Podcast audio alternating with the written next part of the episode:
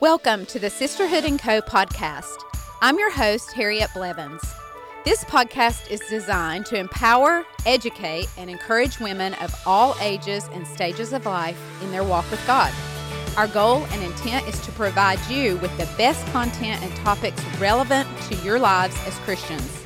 We will have conversations with other leaders all along the way and discuss topics all of us want and need to hear. I'm so happy you're here, and I hope you enjoyed the journey with me. Look at all your beautiful faces. Man, packed it in here today, didn't we? We had to get it handled in the morning, right? We had to get it handled in the morning because we have a lot going on this week. I do want to make y'all aware of the church-wide worship night on Thursday night at the church. It's going to be amazing. And when I mean at the church, I mean at the gym, at the activity center, you know, where we call church. And um, how many of you were able to go last night to the Celebrate Recovery ten-year? I mean, I just saw the pictures. Well done. Looked like an amazing um Tim came home. I had my freedom group last night, so I didn't get to go, but he said he was just speechless, actually, just at how moved he was by all of it. Just such a beautiful, what a beautiful ministry that is. Beautiful ministry, um, led by beautiful people, just awesome. So good. How many of y'all have heard about the revival going on at Asbury College? Isn't that awesome? Since last Wednesday, Um, you know, worship started sometime in the evening, and it was all student-led, and they haven't stopped since. And they've just been going in shifts, and they've been round the clock, on their face before the Lord, in worship. It's just a beautiful thing. I got, I got a text this morning of a picture at the campus pastor at Lee University is now reporting that a student-led prayer meeting has burst out. It started at eleven a.m. This was yesterday morning and had not stopped by this morning. So God is moving. Even in the midst of crazy world, He is moving. And you know, that's what happens, right? Everything gets darker, darker, darker, and what gets brighter than the noonday sun is Jesus and His people. It is just a beautiful, beautiful thing. And I I, I want to stay very um, connected to follow that and to see. And we're going to talk about revival a little bit this morning toward the end of my message. Have you enjoyed the series so far? So I hope if you've not been able to come every week that you can catch it on the podcast, because we do load those up on, I think, Thursday mornings. They go on to the podcast, and it's the same thing as here. Um, they're recording the podcast right now as I'm speaking, so those that need to go back and listen to it will be able to do so. So I'm going to recap. I always do that before I start, so we kind of can all get on the same page. Week one, Jesus' first words of ministry, repent for the kingdom of heaven is at hand. It's here. He's like, y'all, it's here. It's me. I'm here. I am it. Week two, Nicole brought the righteousness, peace, and joy, uh, which is, uh, um, I could go on and on about that peace, joy, and I almost got going down that trail studying for today, but because that's a huge piece of, you know, when we're when we're missing one of those, we miss a third of the kingdom. So you don't have peace in your life, fight for it. Yeah, go back, go back, go back to where it started, right? Put Jesus back in the middle, and it just, it, it is, it's just a beautiful thing. That whole, that whole message was awesome. She really broke those three down in such a great way. The next week we talked about our dominion, right? From page one, Genesis one in the Bible, what our dominion is and what we, we have been given dominion to rule and reign on the earth with God. Mind-blowing concept. Can't even get my head fully around all that, because I look at that and think, I wouldn't have done it that way. Right? I look at us and go, whew, that it's a lot, you know. But God was like, this is what I'm going to do. I'm going to, I'm partnering with them to bring my dominion rule to the earth. That was a big lesson. Last week we talked about Matthew uh, five, which is Jesus' very first ever sermon called the Sermon on the Mount. And we talked through all of the pieces of that and really um, the upside-downness of living in the kingdom of God. It truly is like being upside down in an upside, driving in Australia. It's like being in a weird, it's a weird, you know, wonky environment, you know, the everything. Even what Tim was talking about this week on Sunday, I was thinking his title, Less is More. Now, that's only in the kingdom. Less is more only in the kingdom, right? Because usually less is just less. right? But less is more in the kingdom of God. So that things, you know, if you want to go high, go low. If you want to get, give. You know all the things. It's it's all upside down. So we are on week six. And uh, I told you we're going to dive into the miracle signs and wonders portion of the kingdom of God. And this is, I want to tell you, this topic is huge. Say huge. I mean, it's absolutely huge. It's so huge that denominations and churches have split over this.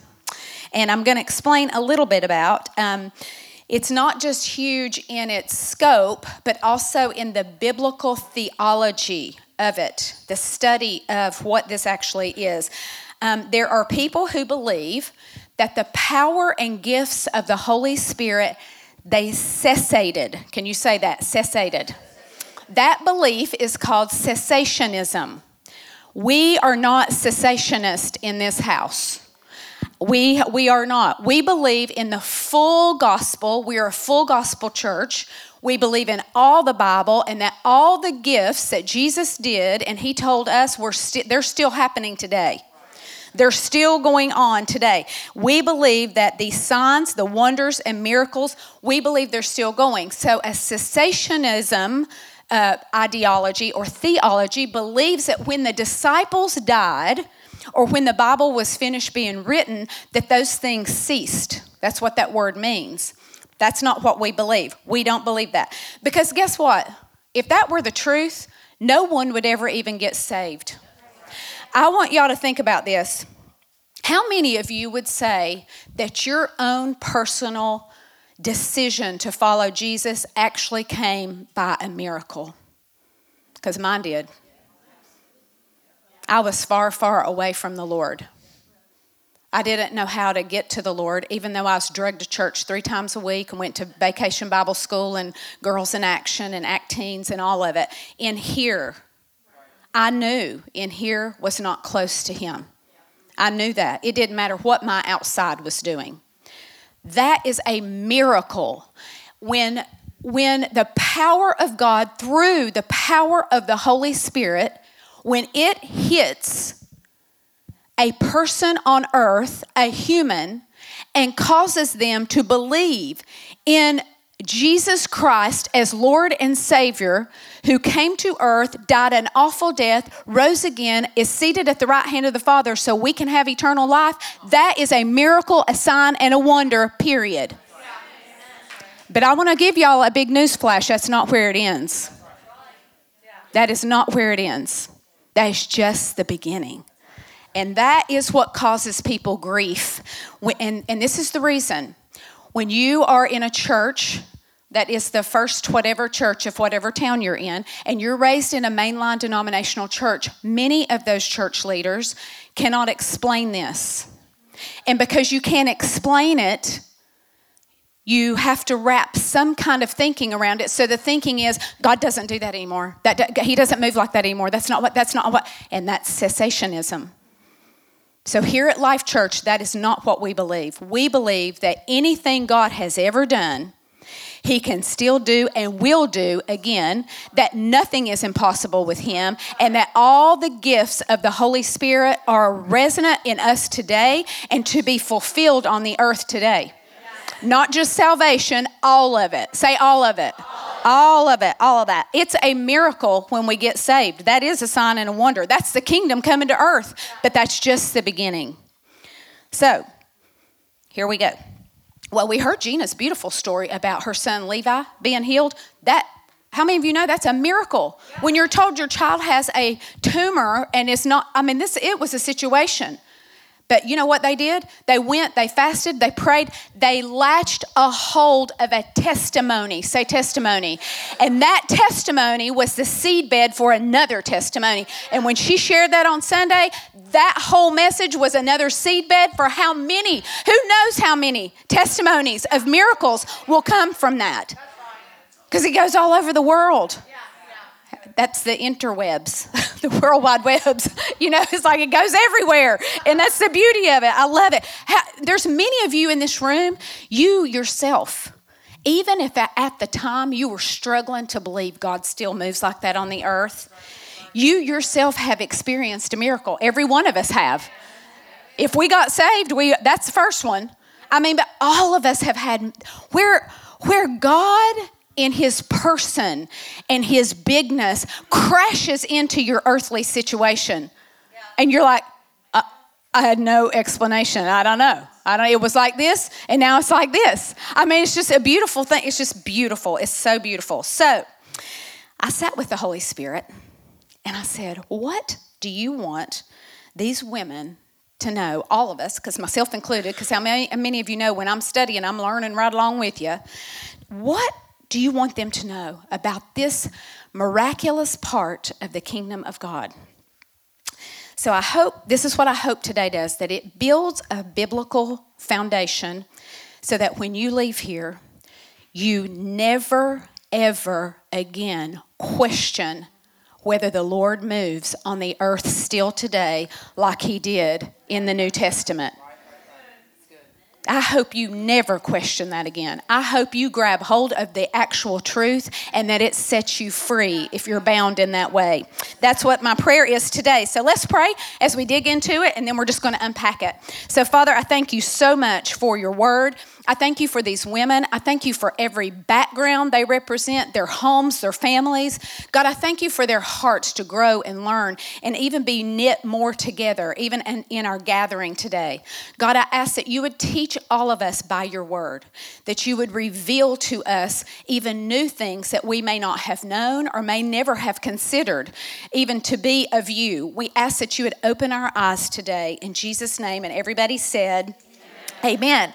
So I'm going to talk today about two areas, and this is going to lay the groundwork for going into um, the, the next part of Matthew and some of the New Testament. So what I want you to do is put a bookmark in Matthew, where we've been kind of going along on this kingdom of God. We're going to put a bookmark there because today we're going to take a little bit of journey, and we're going to lay a, gr- a grounding, a foundation of two things before we get into what happened when it says that he went about healing all those who were sick and oppressed of the devil? Like that, what in the world, what did all that look like? And what should it look like in our life today? That's what we're talking about next week. Today, we're laying the foundation, and it, that has to be succeeded with two things: testimony and inheritance. Two things, and they go hand in hand. So what do I mean by that? So if we are going to dive in to doing all the things that Jesus did, right? And that's what we're called to do. We're called to do the things that Jesus did. We're called to walk in our rabbi, our king's footsteps, and do the things, the things that he did. And then he said we're even going to do greater things than he did, which is mind-blowing. We, we've got to get this part of testimony. So every week our staff gathers at um, at our staff meeting, and we have fun, we pray together, we meet, we do all the things, but we always start every single meeting with, with this part of the meeting: tell me something good. Every week we do it. Gina says, I want everybody to go around the table, tell me something good. Now, why would we do that? What would be the reason for us to start a staff meeting? You think we just get right down to the, you know, issue at hand and just get going with it, but we don't. We do that because we tell the testimonies that we have heard all through the week or maybe on the previous Sunday of all God is doing in all your lives. And that gives life to us as we lead. We talk about that, and we we thank the Lord for that. And we are just so, it just make it just makes us so happy. We're like, look what all God is doing. And when everybody brings their tell me something good, it lifts the whole. Right? Testimony does that. It lifts us up to a new place. It is a wonderful, wonderful thing, and that's why we do it. So testimony is saying what God has done. That's what it is. It's saying, this is what God has done. Now, I used to get asked frequently, not as much anymore. I don't know why. I don't know if maybe it's not a thing anymore, but you all may have been, you may have been asked many times as well to go to such and such a group and share my, my testimony. The problem with that is, is that we are never the main character of the testimony, right? Right. our stories are a testimony because they tell this is what God has done. This is what God has done, not what we have done, what he has done. It's it's amazing, amazing. So remember, we'll come back to Matthew next week. I want you to go to Acts one eight. Now, I'm going to tell y'all, a lot of people, whole church, there's whole denominations of people, groups that just fall apart in the book of Acts. And I do want to tell you something about the book of Acts. It's the only book in the Bible that isn't finished because the acts of the Holy Spirit are still happening today. They are not ended. They did not end. They're still going on today. So let's go to Acts one eight.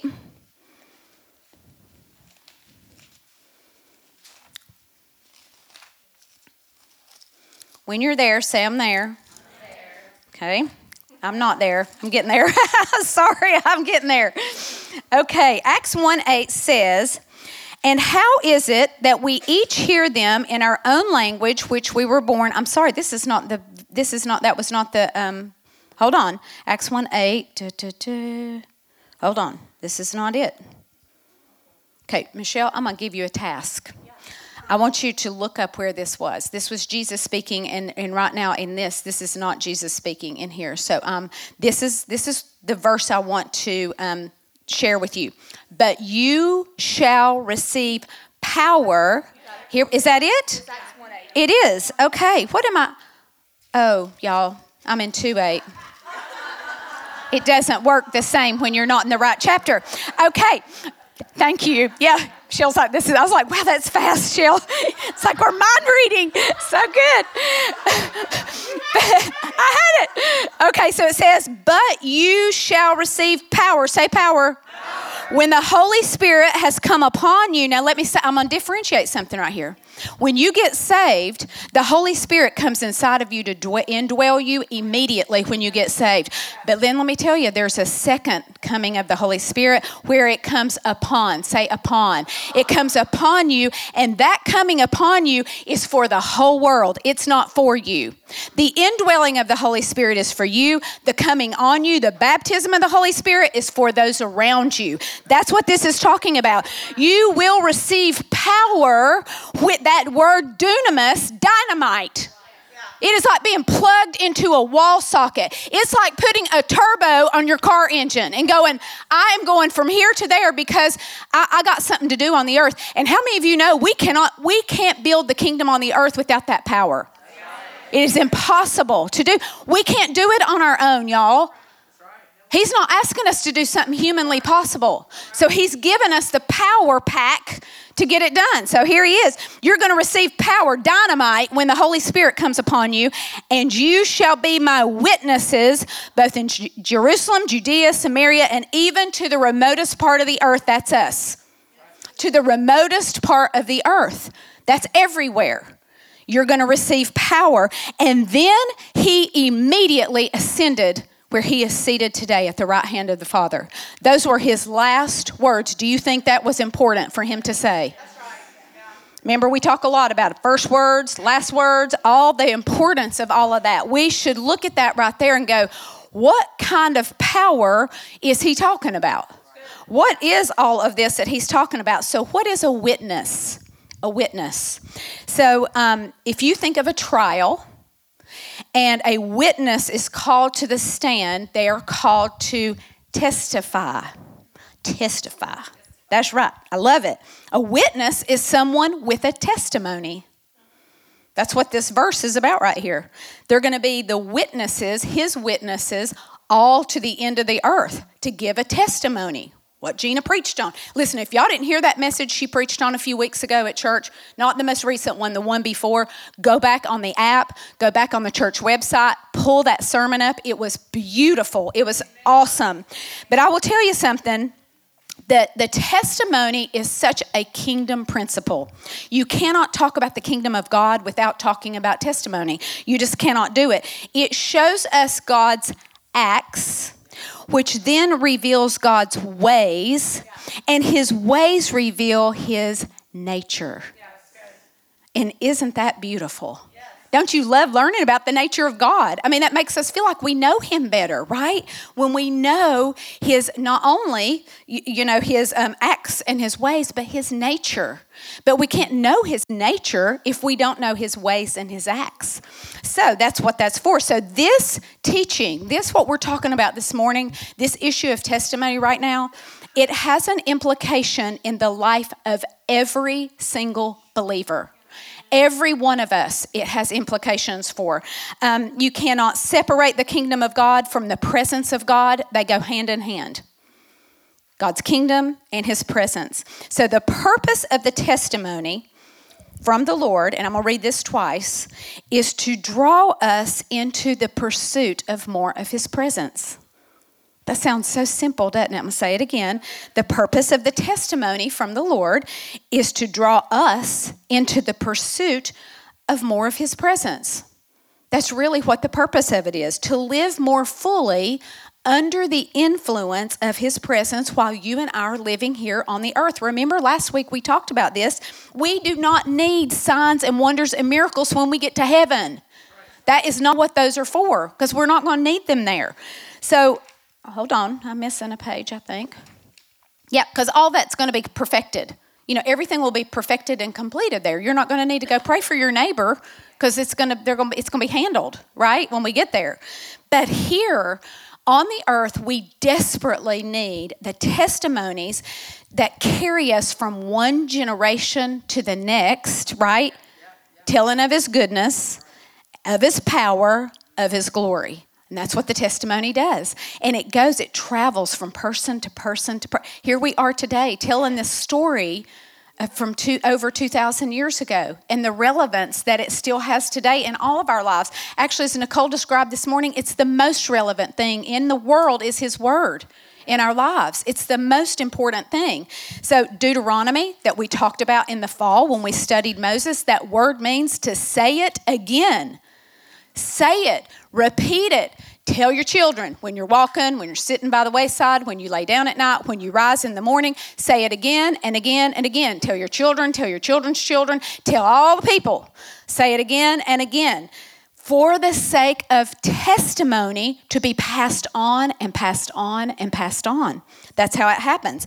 So nearly every single great leader in the Bible, all that I could find, all that we can think of, they all experienced the miraculous or and or the supernatural power of God. Every last one of them. Yet many Christians today try to live without it. We try to do what we can do, right? And, and, and we say something like that, God will take care of the rest of it. That's our religious spirit talking. Well, we just do what we can do, and God just takes care of the rest of us. I just can't do all that. It's just not my part to do. Because we, because you know why? Because we don't have an answer for it. So we try to explain it away. That's the religious spirit, the re- explaining it away. Because listen, when God moves... You, if we rolled up into Asbury College today and saw all those college kids laying on the floor and everything, and they've been there since Wednesday, there is no explanation for that except the power of God. There is no other explanation. You can't explain it away. If we can explain it, it's not God. So there, there you go, on, on some levels there. In the absence of miracles, something always happened in the Old Testament, and it really wasn't only coldness of heart and rebellion. They went really well past that. Judges two twelve says they forsook God. They deliberately turned away from the one true and living God, and that is very big. That is very big. Because, you know, we had, there's a lot of people out there that are like, I don't need the miraculous. Just God's just been so faithful in my life. I just don't need all that. I just don't need all that glowing in the dark and their head spinning around and, you know, all the, you know, because because because guess what? Because people make the Holy Spirit weird. The Holy Spirit is not weird. People are weird. The Holy Spirit is not weird, but people make him weird. So I... I think it is very unlikely that the generation coming after Joshua and those elders, those leaders, they never planned for them to forsake God somewhere down the road. They didn't plan that. It doesn't, that doesn't come on suddenly. Hello, have you looked at America? That we didn't just get up and go, gosh, they've taken over Disney World or whatever. That has been happening for, for literally for decades. There's been an agenda. The enemy plays the long game. And we're just like, you know, bless the Lord, we're a Christian nation. I mean, you know, that's kind of what they thought. That's what they thought. It doesn't come on. It comes, it comes, the forsaking of God comes in an atmosphere that is void of radical obedience, which leads to the miraculous. If you don't have radical obedience, you're not going to see miracle signs and wonders. If you're like, sign me up for the miracle signs and wonders, that's amazing. And we're going to talk all about that next week. But I'm just going to tell you, that is going to come into your life and might count that cost, because there is a radical obedience attached to that. Joshua had, how many of you know, he had walked in radical obedience for eighty some years. He's like, give me that mountain. That's it. And he did whatever was necessary before the Lord to get the mountain. He he was well, you know, he, he did. He paid the price for that. Our responsibility is to carry and release the kingdom of God on the earth in such a way that testimonies become the atmosphere. Yes. They begin to create a, I don't know, that's the only word I have, an environment where the Holy Spirit is free to move as he wishes, to move as he wishes. I do not think anybody at Asbury College planned on this happening. There was no planning of it. It happened organically, people would say, but how many of you know the Holy Spirit had an appointment with those students on that campus at this time? And it looks like maybe at Lee University too, that it's going on. We're de- designed to live under the influence of the King and his kingdom. That's our design. That's what we were designed for.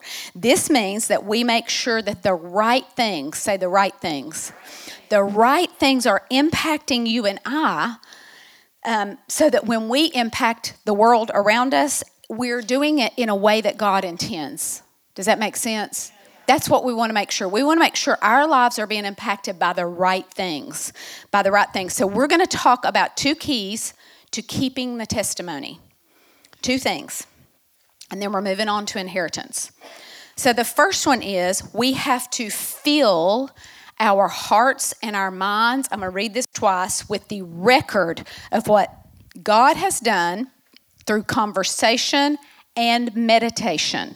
So we have to fill our hearts and our minds with a record, like keeping a record of what God has done through conversation, so talking about it, and through meditation, sitting and thinking on what God has done in our lives, what we have seen him done maybe in other people's lives.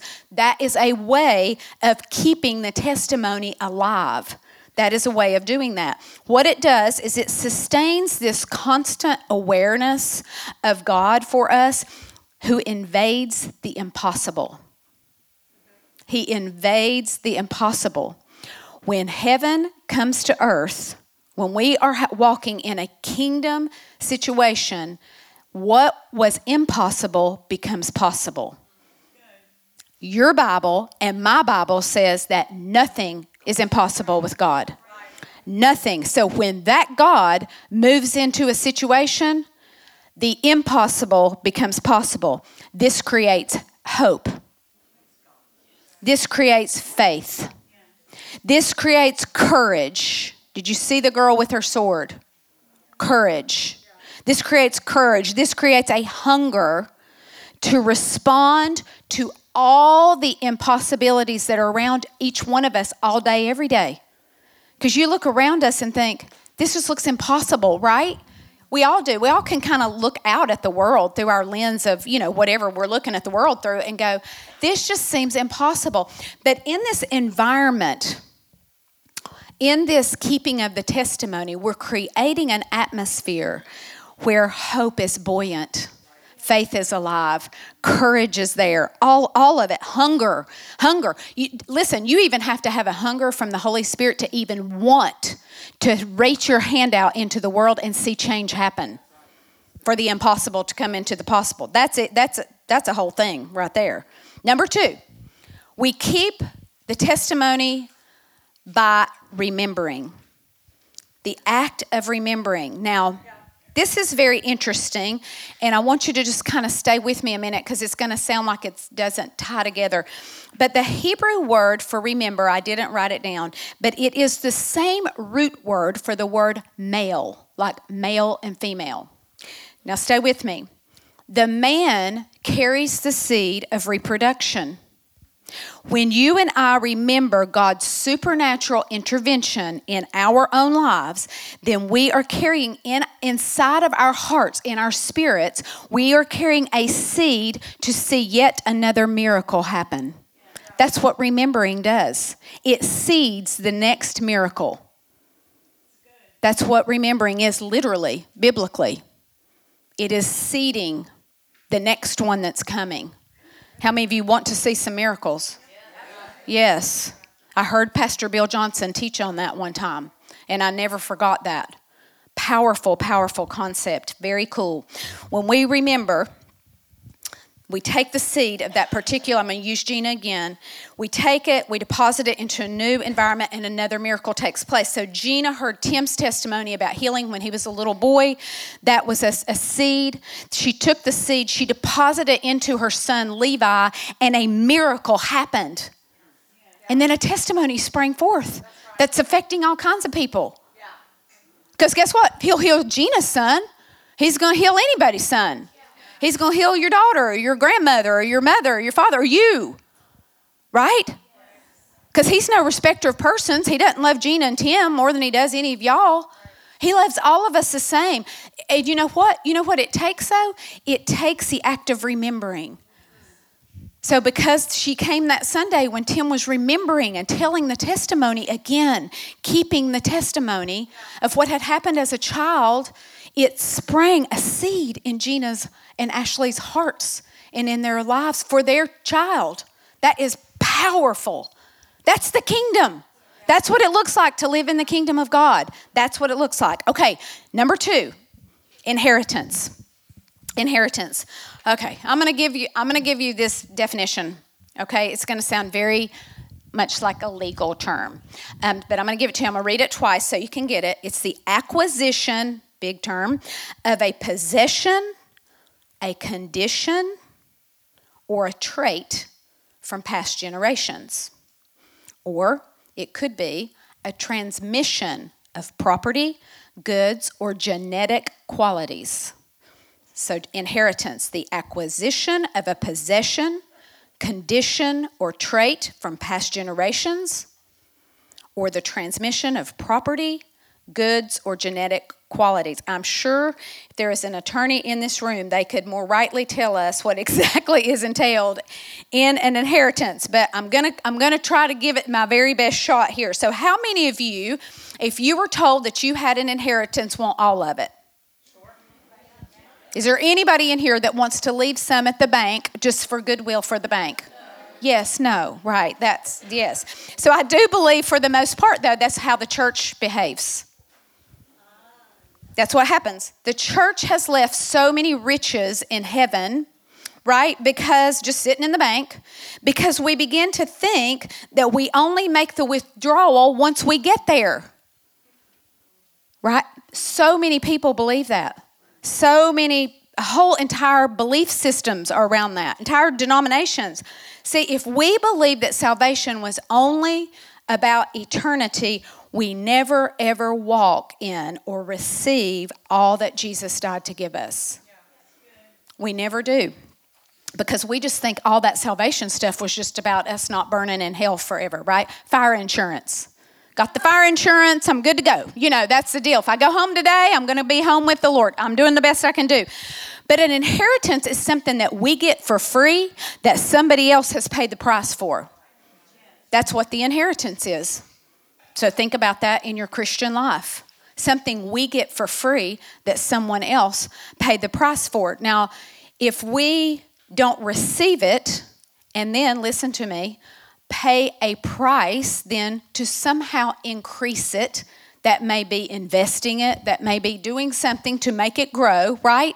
We have nothing left to leave the next generation, right? I mean, we all know that about the inheritance. None of us want that. No, nobody here. Okay, I want us to go to Romans. We're going to read a couple verses in Romans. I want us to go to Romans eight fourteen. I'm going to go to the right chapter this time. fourteen through seventeen says, "For all who are being led by the Spirit of God, these are the sons or the daughters of God. For you have not received a spirit of slavery or bondage leading to fear again, but you've been received, but you have received a spirit of adoption as sons by which we cry, Abba, Father. The Spirit himself bears witness with," there's that word witness, testimony. It gives a testimony of our own spirit that we are children of God. Mind-blowing. "And if children, heirs also, heirs of God and fellow heirs with Christ, if we indeed suffer with him in order that we may also be glorified with him." Heirs of God, like that is like game over, like, because heir is, you know, that that is a root of the word inheritance. You know, it, it's got that same thing. This, though, this whole deal of becoming is not a one and done deal. It really isn't. That kind of speaks to it a little bit. Receiving and walking in our inheritance is a process, and it can take a lifetime to pursue. In fact, I hope it does. I hope as long as I'm here on the earth, I'm always trying to pursue my inheritance in the Lord, right? Because how many of you know there's always more in him? Glory to glory to glory. You know, that's what I mean by it's not just a one and done. He's going to reveal it to us more and more and more as we walk with him. That is beautiful. Okay, Ephesians two ten. I love this scripture.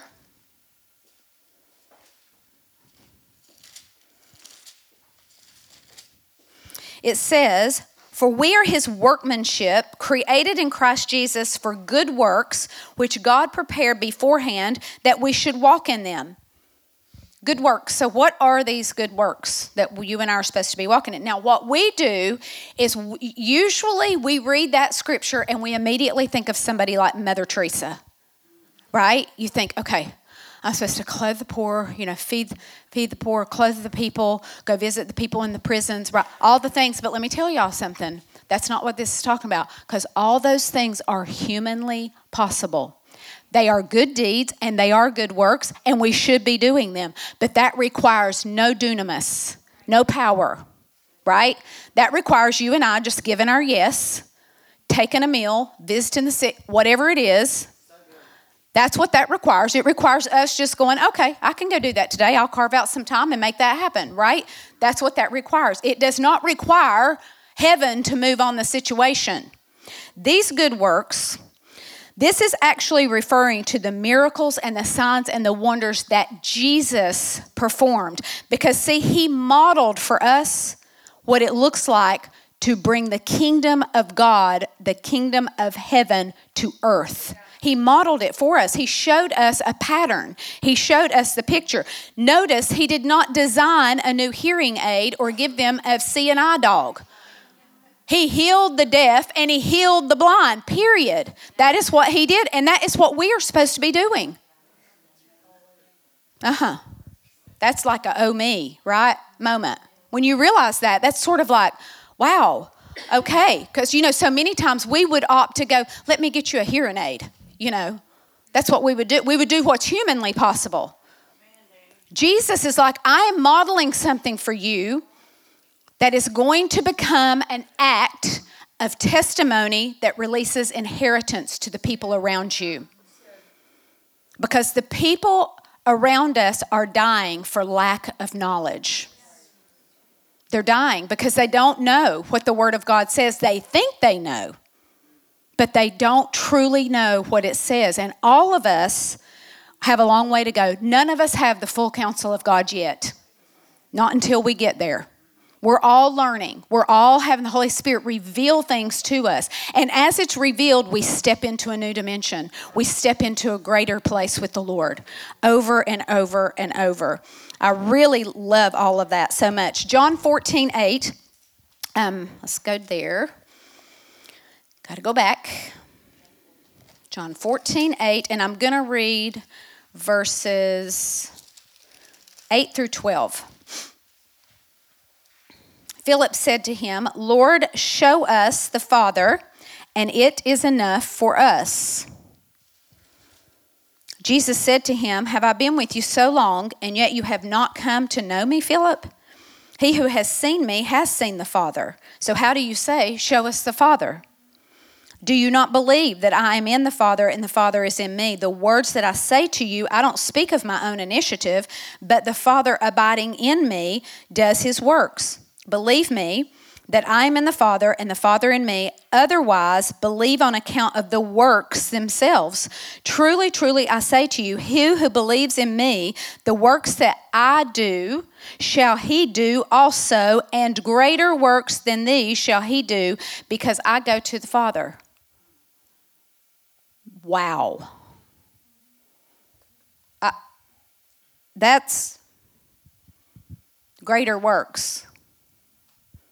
That's that's a lot, because we're going to really look at what Jesus actually did next week.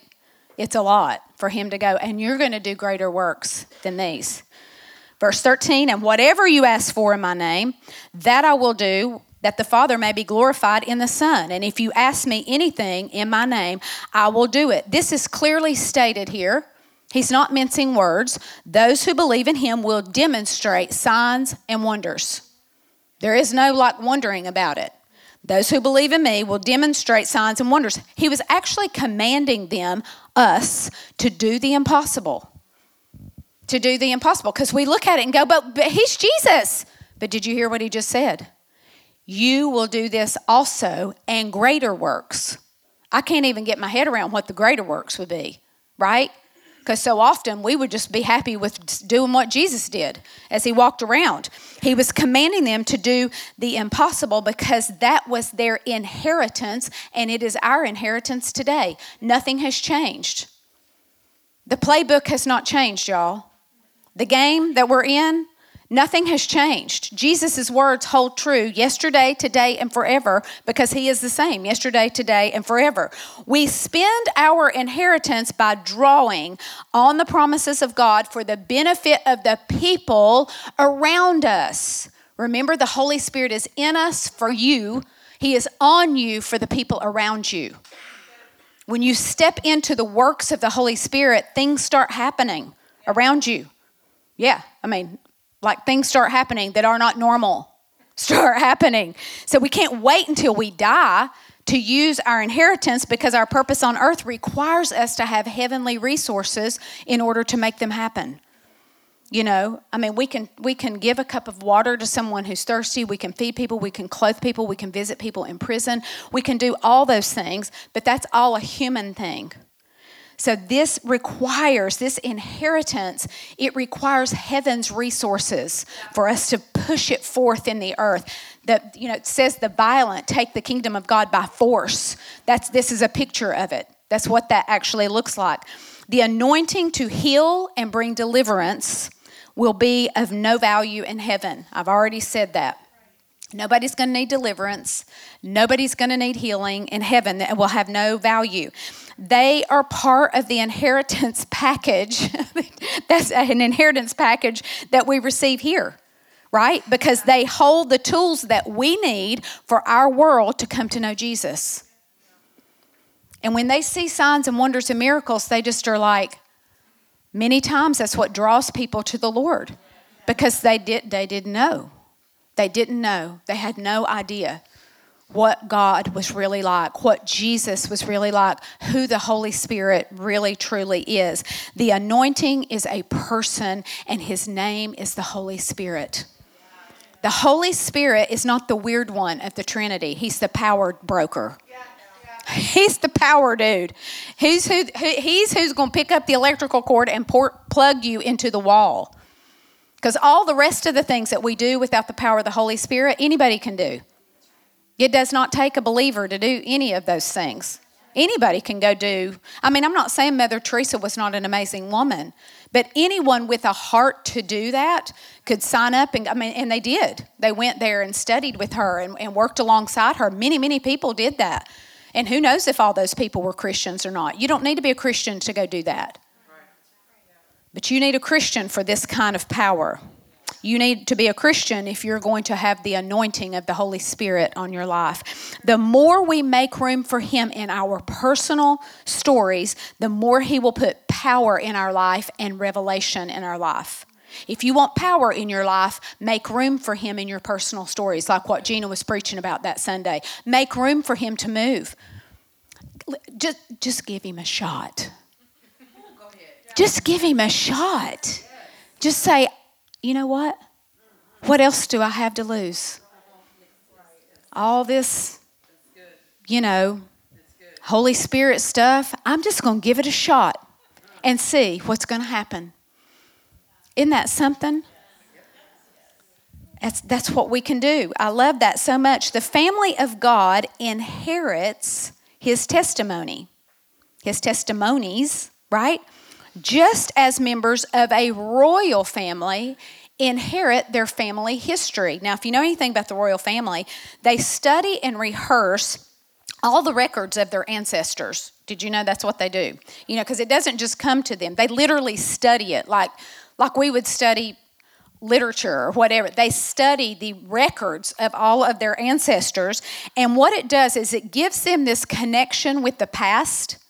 And that um, gives them their identity and their purpose even in their calling as a royal for their whole lifetime.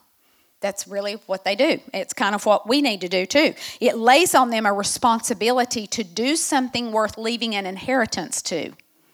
Right? That's what it does. If the line is broken, then the inheritance is potentially lost along the way. And I'm sure there have been many, many monarchies throughout the history of the world that have lost the, their their royalty or whatever because of that right there. They dropped they dropped the baton. They didn't pass it to the next generation in the right way. So there was there is a responsibility. But once you and I have said yes to Jesus, our history is even changed forever. Only Jesus can do that. That's a miracle. That's a miracle, a sign and a wonder right there. So once we were on this pathway to hell, right? Highway to hell. Who, who sang it? A C D C. Highway to, yeah, a lot of us were there. But now our entire past, our present, our future is brought into the history of God and His people. Now we're part of a people. Only God can do that. Only God can do that. It's remarkable. That's both the testimony and the inheritance. And that should be the normal Christian life. I actually think uh, anything less is going backwards. So let's talk about revival for a minute. Do you know what true revival is? We've, we've talked about this a little bit in weeks past. It is not putting up a tent and throwing some hay down on the ground. And saying, revival is here, y'all, it's here. That is not what revival is. Pe- people will tell you that. That, oh, I know, this is this is what it is. It's not. Here, here's what revival is. Revival is when there is an outpouring of the Holy Spirit that brings an invasion of the presence of the King of Heaven, and that presence displaces all darkness. It does. The prince of darkness is displaced. So revival is when there's an outpouring of the Holy Spirit, which brings an invasion of the presence of the King of Heaven, which displaces the prince of darkness. What's the result? Then you have a true people who are experiencing life and power in the kingdom of God. That's the result of a revival. That should be it. Bodies are healed, souls are delivered and saved, believers grow in unity, and ultimately you have a society that becomes transformed. Yes. It brings transformation. Revival, you know when there's a revival because there's transformation on the backside of that thing. It doesn't leak. The, the, um, have you ever seen something? Well, I know you have because we've had hurricanes here. You've seen where the whole landscape is changed after a massive storm like that. That's what happens when revival comes. The landscape changes in that city or town. It is not the same anymore, or that church or that school like Asbury or Lee University. It changes the literal atmosphere. It's amazing. It's amazing. That's that's what revival actually is. True revival will call people, it will call us to pursue our purpose in history. You have a purpose in history.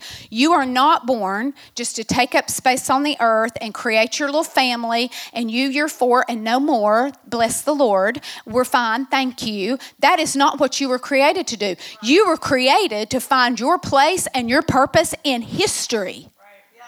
That's good. That is amazing. Yeah. That's what that movie uh, Nicole was showing. That's what Eli did. He's like, I did it. I did it. I did what God asked me to do. God is asking each one of you to pony up in kind of a similar way of what is it he's asking you to do so that you can take your place and go in this place right here. Um, I know I'm going to be walking in my purpose in history. That's a big thing. It's a big thing because what that does, going back a couple of lessons, is that helps us begin to partner with him to walk in dominion on the earth.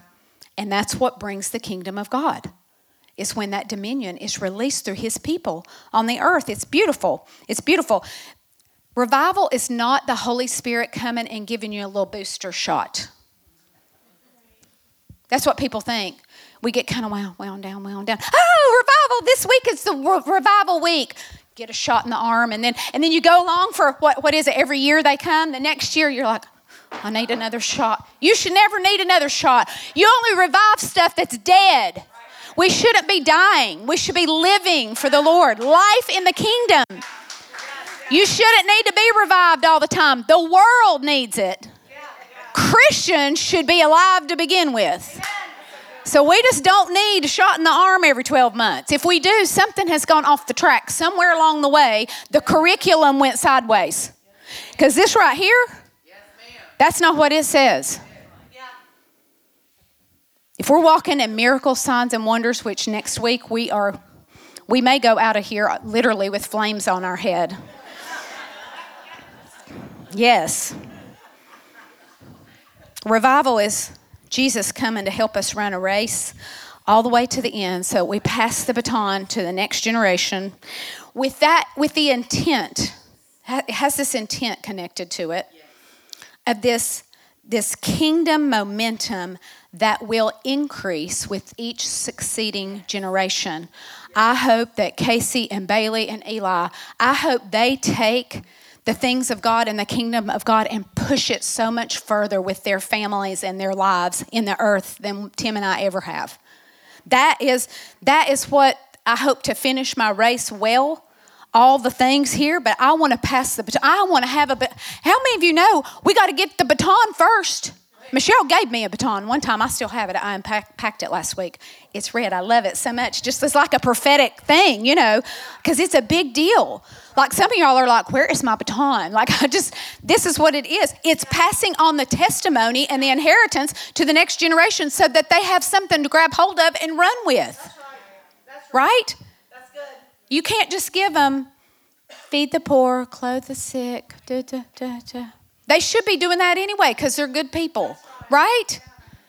This is like a whole other thing. This is earth shaking.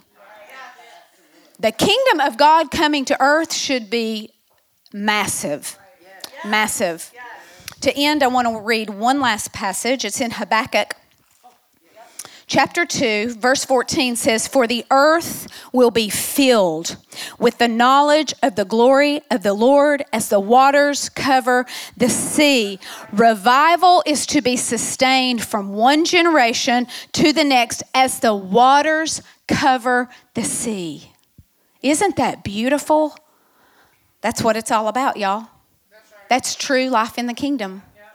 So here we go. You're going to break up into your small groups for fifteen minutes. And then I have a great closing for you today. And here is your question.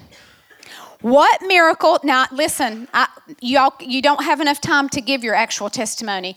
I want you to keep it short because we only have fifteen minutes. You've got to get around your whole thing. What miracle, sign, or wonder in your life affected you the deepest? What one thing that God has shown up in your life with has affected you to the, that it has actually caused maybe your life to change. Maybe it was something that changed the trajectory of a path that you were on at that time. Does that make sense? Okay, so I'll let you know when you got one minute left and we, then I'll come back and close this out. Okay, when you get, when you guys get back to your seat, You can stand up. You don't have to sit anymore. If you can kind of just make sure your seat gets somewhere in the vicinity of where it was, where it was before. I have something to leave with you. How many of you have ever heard of a, um, I, I would say, I would say this is prophetic. So I would say, y'all can stand up. Uh, I would tell you this is prophetic, but I believe he was a pastor and his name was Charles Spurgeon. Yes, so on July seventeenth, eighteen fifty-nine, he gave a, um, I guess it was a sermon, and it was called The Story of God's Mighty Acts. And this is an excerpt from that. This is his prophetic cry. When people hear about what God used to do, one of the things they say is, oh, that was a very long while ago. I thought it was God that did that. So has God changed? Is he not an immutable God, the same yesterday, today, and forever? Does that not furnish, then, the argument to prove that what God has done at one time, he can most certainly do at another time?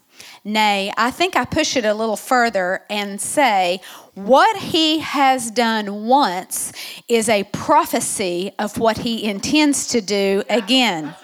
Whatever God has done is to be looked upon as a precedent. Let us with earnestness seek that God would restore to us the faith of the men of old, that we may richly enjoy his grace as in the days of old. And I made a note. History tells us that the church did very little with this truth, except perhaps to applaud another great sermon. But we are now presented with a similar opportunity. So, Jesus, we thank you for being the kindest one that we know. We love you, Lord, and we thank you that you're always carrying us from glory to glory. We thank you, Lord, that when we open your word, and it just seems so large in scope, that you have a gentle way of putting the magnifying glass over the right place for us, and you did that this week for us, Lord. Father, I thank you for your faithfulness. I thank you for the Holy Spirit, the person of the Holy Spirit that helps us, is our helper, our comforter, who empowers us to live a kingdom life on the earth. I pray this week, God, that we become more aware of your presence and your glory, and that we begin to live even more fully this life in the kingdom. Thank you for every woman that's here. Bless them. Withhold no good thing from any of them now. I plead the blood of Jesus over all of them, and thank you for them in Jesus' name. And everybody said, amen, amen. Amen. Happy Valentine's Day. I love y'all.